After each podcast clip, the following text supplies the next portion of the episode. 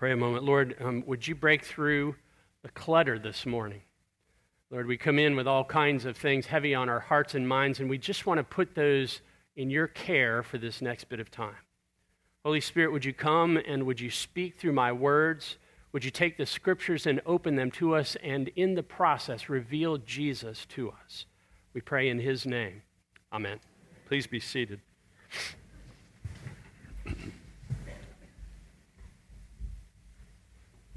Well, this is our final Sunday in our Lenten preaching series called Death to Selfie. Next week, we begin Holy Week uh, with Palm Sunday and then proceeding on to Easter Day uh, that following Sunday.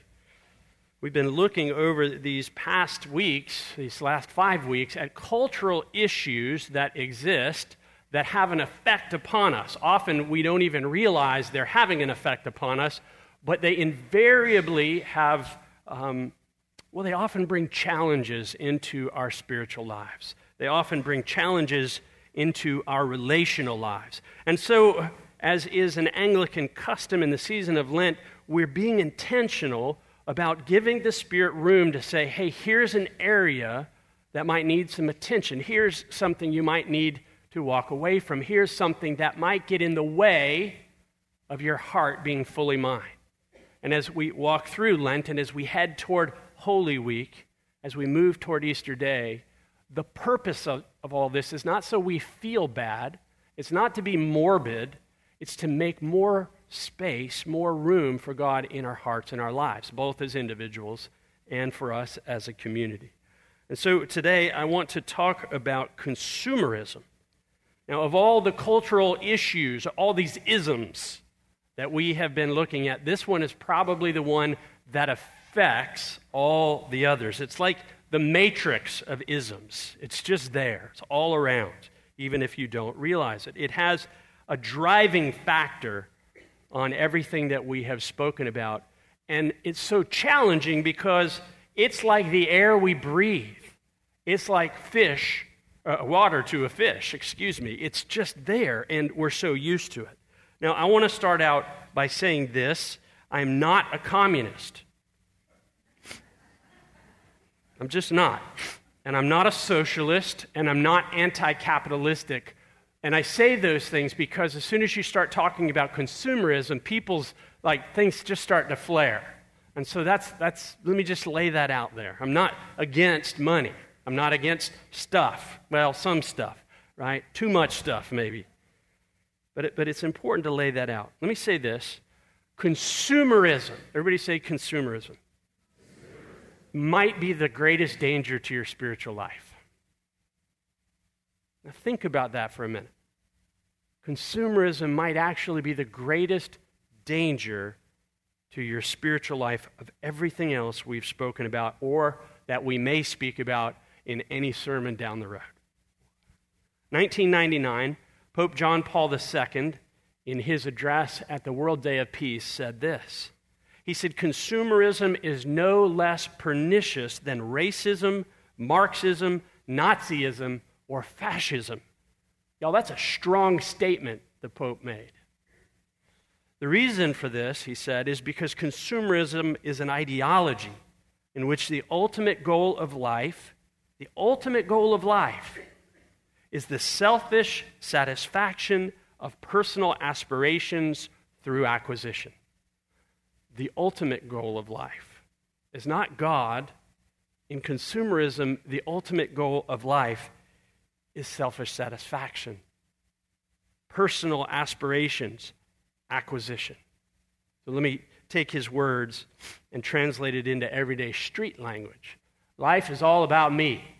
It's all about me getting what I want, how I like it, and when I want it. And here's what it breeds it breeds an entitlement within us that often makes us tyrants, whether we're three years old or we're 93 years old or somewhere in the middle. I want it, I want it, I want it. And here's what's happening it always breaks down relationships. It always breaks down relationships with God and with the people around us. That's why families are failing. That's why marriages fail. That's why businesses fail. Because if life is all about me, and the air I breathe tells me that day in and day out, from the time of my earliest days until the time I die, then it makes it really challenging to be in relationship with other people who are hearing the same message. It's all about them. It's all about them. It's incredibly, it's incredibly dangerous. Now, how did it get this way?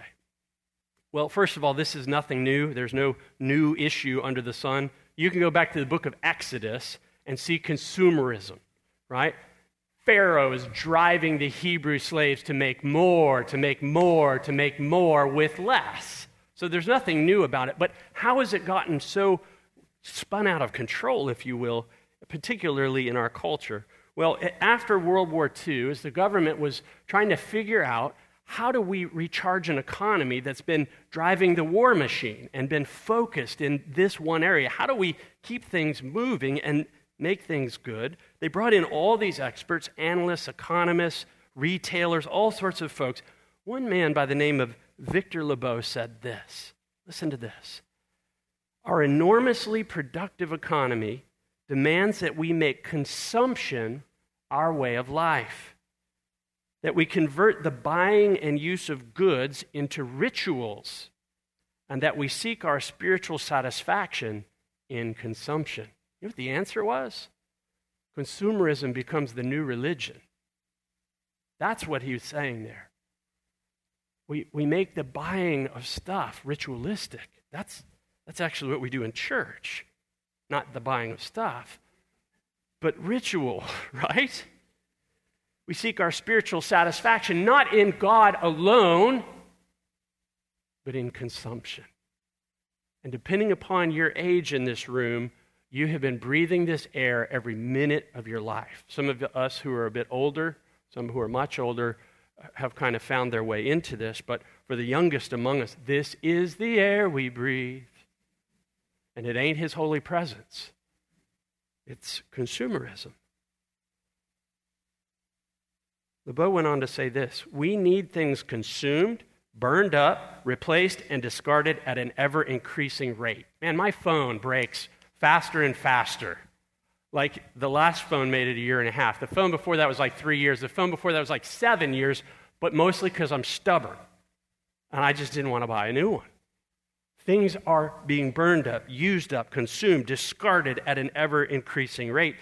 And of course, advertising, and I'm not, if you're in advertising, this is not a knock on you, but advertisements drive so much of this. They play a big role. Did you know that each one of us is targeted at least 3,000 times a day. 3,000 times a day with ads. We see more ads in one day than people 50 years ago saw in their entire lives. That is remarkable. If you don't believe me, ask an older person, ask your grandmother or your great grandmother if she's still with us. Now, What's the point of an ad? To make us unhappy, to make us dissatisfied with ourselves and what we have, so we'll fix it. 3,000 times a day. Don't tune out. Listen, 3,000 times a day, you are specifically told in a myriad of ways your hair is wrong, your skin is wrong, your teeth are wrong, your body is wrong, your clothes, your cars, your houses, your furniture, it's all wrong. We are wrong. You are wrong. I am wrong. But it can all be made right if we just go shopping. You're laughing because you know it's true. I heard a line in a movie just recently, right? A mother is dealing with her daughter who's just been turned down from going to grad school. She's heartbroken. That's what she wanted more than anything else. This is what the mother said. I had to write it down because I was working on this sermon. It's all around us. I wouldn't have heard it probably otherwise. She said this just go shopping. You know it will make things all better. There's a name for that. It's called retail therapy. Don't deal with your sorrow. Don't deal with your broken heart. Go consume something and it will be all better. this is meddlesome today, isn't it? But it's, it's meant to be, it's just meant to shine a light, y'all, on stuff that we, we really probably hardly even notice anymore. Think about the situation we're in. We work our tails off. This is a hard working group of people, and most people around here are. But we work our tails off, sometimes with two, three, maybe four jobs. Young people today, they expect they all need to have a side hustle. That's what it's being called now a side job, a second job, in order to pay for what? Well, to pay for stuff, in Dave Ramsey's words, that you really don't want to impress people you don't really like. Think about the craziness of this. We come home from work and we're exhausted, so we sit in front of the TV or we pull out our laptop or our iPad or our phone, and every ad says to you, You're not enough. Your life is not enough. You, maybe it says, You are too much. Get rid of some of it. You must have more, you must have more, you must have more in order to be happy. You must go there in order to be happy. You must, you must, you must. We're being driven, driven, driven. So what do we do? Well, we go to the mall, we go to town center, we go to Amazon, we go to King Street, we pull up Etsy, and we buy stuff that we can't afford, and we put it on credit. And we end up paying for it long after it's worn out or we've forgotten it. This incredible cycle of consuming and so it goes, and so it goes. It's this crazy hamster wheel of working and advertising, which breeds unhappiness and leads to buying more in order to be happy. And we even bring this consumerism into the church. Why? Because it's the air we breathe. And so there's this new language that, that I hear often. Folks say, well, we're shopping for a new church. Are you new in the area? No, we're just not happy with the old church. We don't like the sermons. We didn't like the music, right? It didn't meet our expectations. We're just not feeling it anymore. I don't have time for relationships. I don't want to go serve the poor. I don't want to be in a life group. It's this drivenness of self, and behind it is, I believe, the consumeristic culture that is in our heads, it's in our hearts, and it flows out of us, and we don't even realize it. And so we hop from church to church, we hop from relationship to relationship, we hop from group to group, dissatisfied, never actually putting down roots and saying, you know what? This is my people. I'm sticking it out with them no matter what. Hell or high water. That's anathema to consumerism. Here's the thing this consumeristic mentality will always get projected on Jesus at some point. You're not doing it the way I want. And every one of us, somewhere in our journey, will be faced with the disappointment of life didn't go our way, our prayers were not answered the way we had hoped they would be, and we'll come to a crossroads where we'll have to decide will I stay in it with Jesus or am I out of here? Because you know what? I don't know, yoga asks a lot less of me. I mean, I got to pay for it, but it feels good in the immediate. There's no crosses in that place.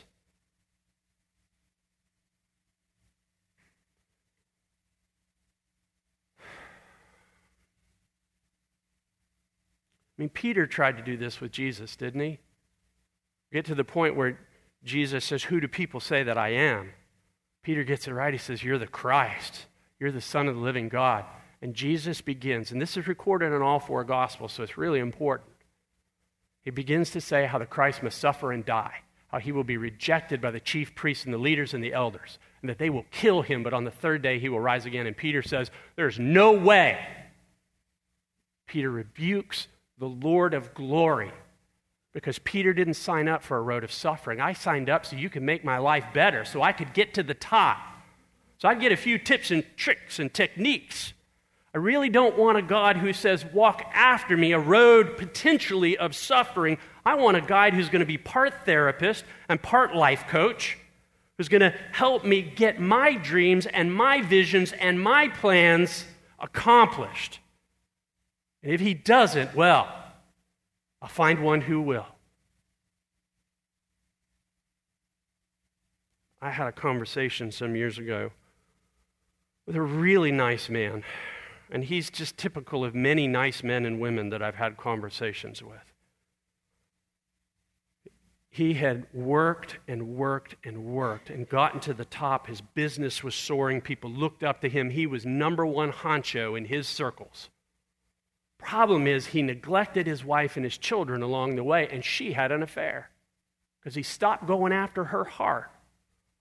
So she was going to get his attention one way or another because she was a consumer too. I'm going to feel good, especially if you're not meeting my needs. so he comes into me and he's broken and he's just, what do I do? And I said, well, just tell me a little bit about life. Well, I grew up. I was baptized in the, in the church, and I grew up in the church, and I went to church every Sunday, but then I went to college and I wandered away. But then I got married, and we did that in the church. And then, you know, we had some kids, and we got them baptized because, you know, we're we're doing the thing. And I, I just probed, just tried to probe gently, but, but not without intention. Do you pray? I talk to God sometimes. Do you read the scriptures so they're informing your mind and your heart and shaping your life and your morals and your values? Well, I don't really have time for that. See, I travel all the time. Okay, well, do you pray with your wife? Well, why would we do that? you pray with your kids? Do you, do you read the Bible to your children? Do you teach them about your faith? Well, not really. Okay, so let me get this straight. You have no time for God in your life, but now that your life has fallen apart, you want God to step in? What do you really want? This is what he said. He said, I want God to fix it and get it back to normal. Y'all, so many of us approach God that way all the time in the major things and in the minor things. Just fix it and get it back to the way I want it. That is spiritual immaturity. The good news is God loved that man right where he was. And he loves every one of us right where we are. He loves you even with the crazy air we breathe and the notions that we have and tend to project upon him. He's absolutely in love with you. But here's the thing you will never find it in the Bible Jesus saying, I'll follow you. Think about the rich young ruler in our gospel reading there, right? He had a lot of stuff. He thought he'd, you know, checked the boxes. He thought he, he'd done the right religious things. He'd even followed, you know, some of the moral code. Never mind the first half, but I did most of the second half. And Jesus says, One thing you lack. Go sell all that you have and give to the poor, and then come follow me. Now, again, let me, let me say this. I'm not advocating cons- uh, uh, uh, uh communism. And I don't think Jesus is saying that it's wrong for us to have stuff. The problem is when our stuff has us. And that was what the, the issue was in that man's heart. His stuff had him. He was more interested in life as he wanted it. Jesus said, Come and follow me. Come follow me, Jesus says. Come follow me, Jesus says. Somewhere along the line in your faith life, you will be confronted with what happens when it doesn't go your way. What happens when prosperity gospel doesn't work out? You know, I'm always going to be happier and healthier and wealthier. That, that's not Bible. Yes, God blesses. Yes, there are times when we have great prosperity, but that is not the guarantee. Actually, Jesus says, take up a cross and follow me. Take up a cross and follow me. Have you come to Christ in order for what he can give you? Or just for him? And maybe you're somewhere in that process of being undone from, well, this is at least, you know, fire insurance because I don't want to go to hell. You're kind of living in it right now. Is Jesus enough? Or is it Jesus plus my life? Jesus plus, and then fill in the blanks and anything that you put in the blank, the scripture would say it's an idol. And a consumer culture breeds that in us, breeds that in us. So, what do you do? What do you do? Well, recognition is always part of it. It's hearing a hard message sometimes that goes, Whoa, light bulbs got bright. Yeah, we've tuned them down today and it's gray outside, but it's awfully bright in our hearts today. We begin to say, Oh, Lord, it's not those people out there. It's not that vague matrix of the internet. Oh, I'm part of a world system that's designed to take my heart away from you. It's called Babylon in the scriptures. It's designed to close my eyes and numb my heart so that I will seek to find life in things that are less than the God who alone can satisfy my heart. Your heart will always be restless until it finds its rest in the Lord. Because only He, only the Lord Almighty is enough. You see, the drive and the desire is actually a godly thing. That's where we get screwed up. We go to the opposite extreme and say, well, let's deaden all of our desires. No, no, no, no, no. That's Buddhism. Don't do that. Your desire is good, your desire is godly. It's bent and broken by sin. The key is to put the desire on the only one who will ever satisfy.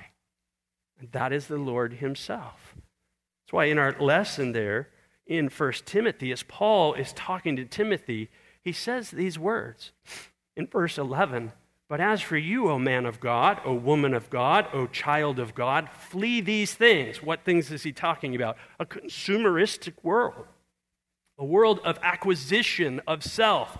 Pursue righteousness and godliness and faith and love and steadfastness and gentleness. Fight the good fight of the faith. It's a fight, y'all. We got to wake up and recognize we are in a spiritual battle zone. It's pretty, at least where we live, but it is a battle for our hearts and our lives. He says, Take hold of the eternal life to which you were called. And as we recognize this this morning, I need to say to you, take hold of the spiritual life, the eternal life to which you were called. You didn't figure this out, He called you and He empowered you, and you responded in faith to what? Grace. His arms open wide, His heart running towards you. You've got to take hold of the eternal life to which you were called. And you got to fight against the stuff that numbs it out and says it's too hard. Check out, go somewhere else because it's all about you. Take hold of the eternal life to which you were called and about which you made the good confession in the presence of many witnesses. I love something that Jackie Pullinger said. Uh, Jackie Pullinger is a British missionary who lived for many years in Hong Kong and like 28. She worked with drug, drug addicts, heroin addicts in Hong Kong. This is what she says. She says that God gave her resurrection eyes, eyes that see the living Christ. See, she's looking beyond,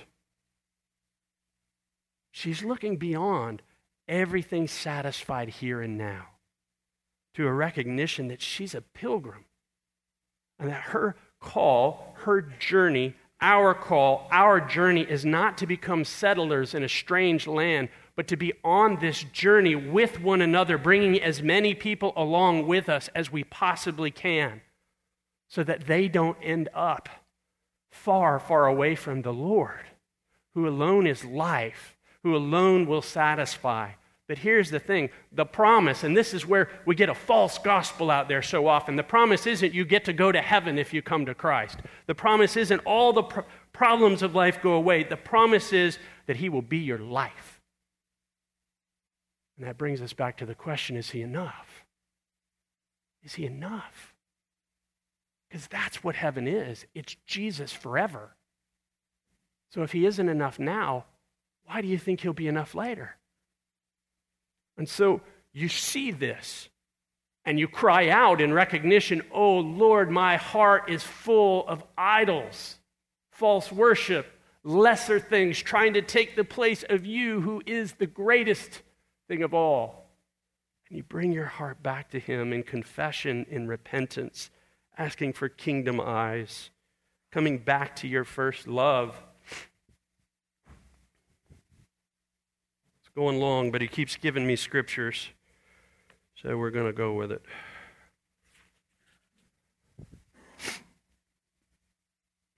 I know your works.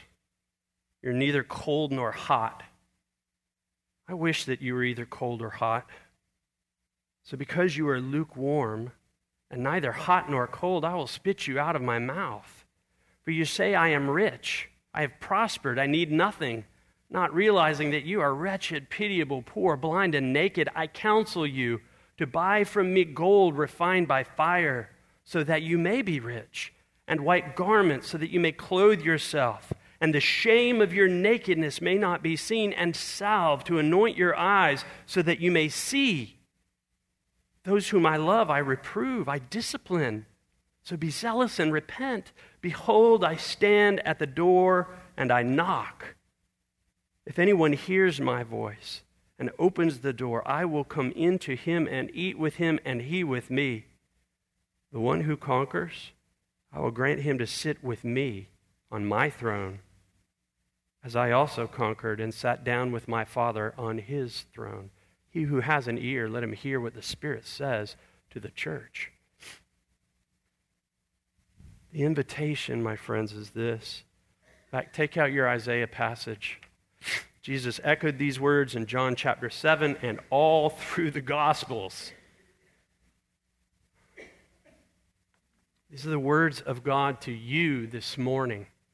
Hear them as the word of God to your heart and your life this morning. Come, everyone who thirsts. That's grace, friends. Come to the waters, and he who has no money, come buy and eat. Come buy wine and milk without money and without price. Why do you spend your money for that which is not bread, and your labor for that which does not satisfy? Listen diligently to me, and eat what is good, and delight yourselves in rich food. Incline your ear and come to me. Hear, that your soul may live, and I will make with you an everlasting covenant, my steadfast, sure love for David. Seek the Lord, verse 6, while he may be found. Call upon him while he is near. Let the wicked forsake his way, and the unrighteous man his thoughts. Let him return to the Lord, that he may have compassion on him and to our God, for he will abundantly pardon. He will abundantly pardon. He's looking for our response to the Spirit's promptings based upon the Word of God in our lives. We've got like two weeks of Lent left. And next week is Holy Week. Please, for your own soul's sake, slow down. Make some space. Yeah, I know you're too busy. Stop for your own soul's sake somewhere. Maybe you come to Maundy, Thursday, and you, you let your husband wash your feet, or you let your wife wash your feet, or your children. You, you go to Good Friday, Stations of the Cross, or find space to be intentional to slow down the machine of consumerism would love to keep you so revved up that you get to Easter and you miss it at the same time. The Lord says, Come. Come. Come. Let's pray. Jesus, please, please, please speak into our hearts today. We rebuke every condemning voice in the name of Jesus. But at the same time, we name that voice that says there are no problems the voice of consumerism. The voice that says it's all about me. It's the flesh, and it's the world, and it's the devil. Lord, have mercy. Have mercy upon us. Give us the grace to consume less. Give us the grace to move ourselves off the throne of our lives, to run to you because you've already run to us in the cross. Your victory is assured in the resurrection. Holy Spirit, do a work in your people, in me today, we pray in Jesus' name. Amen.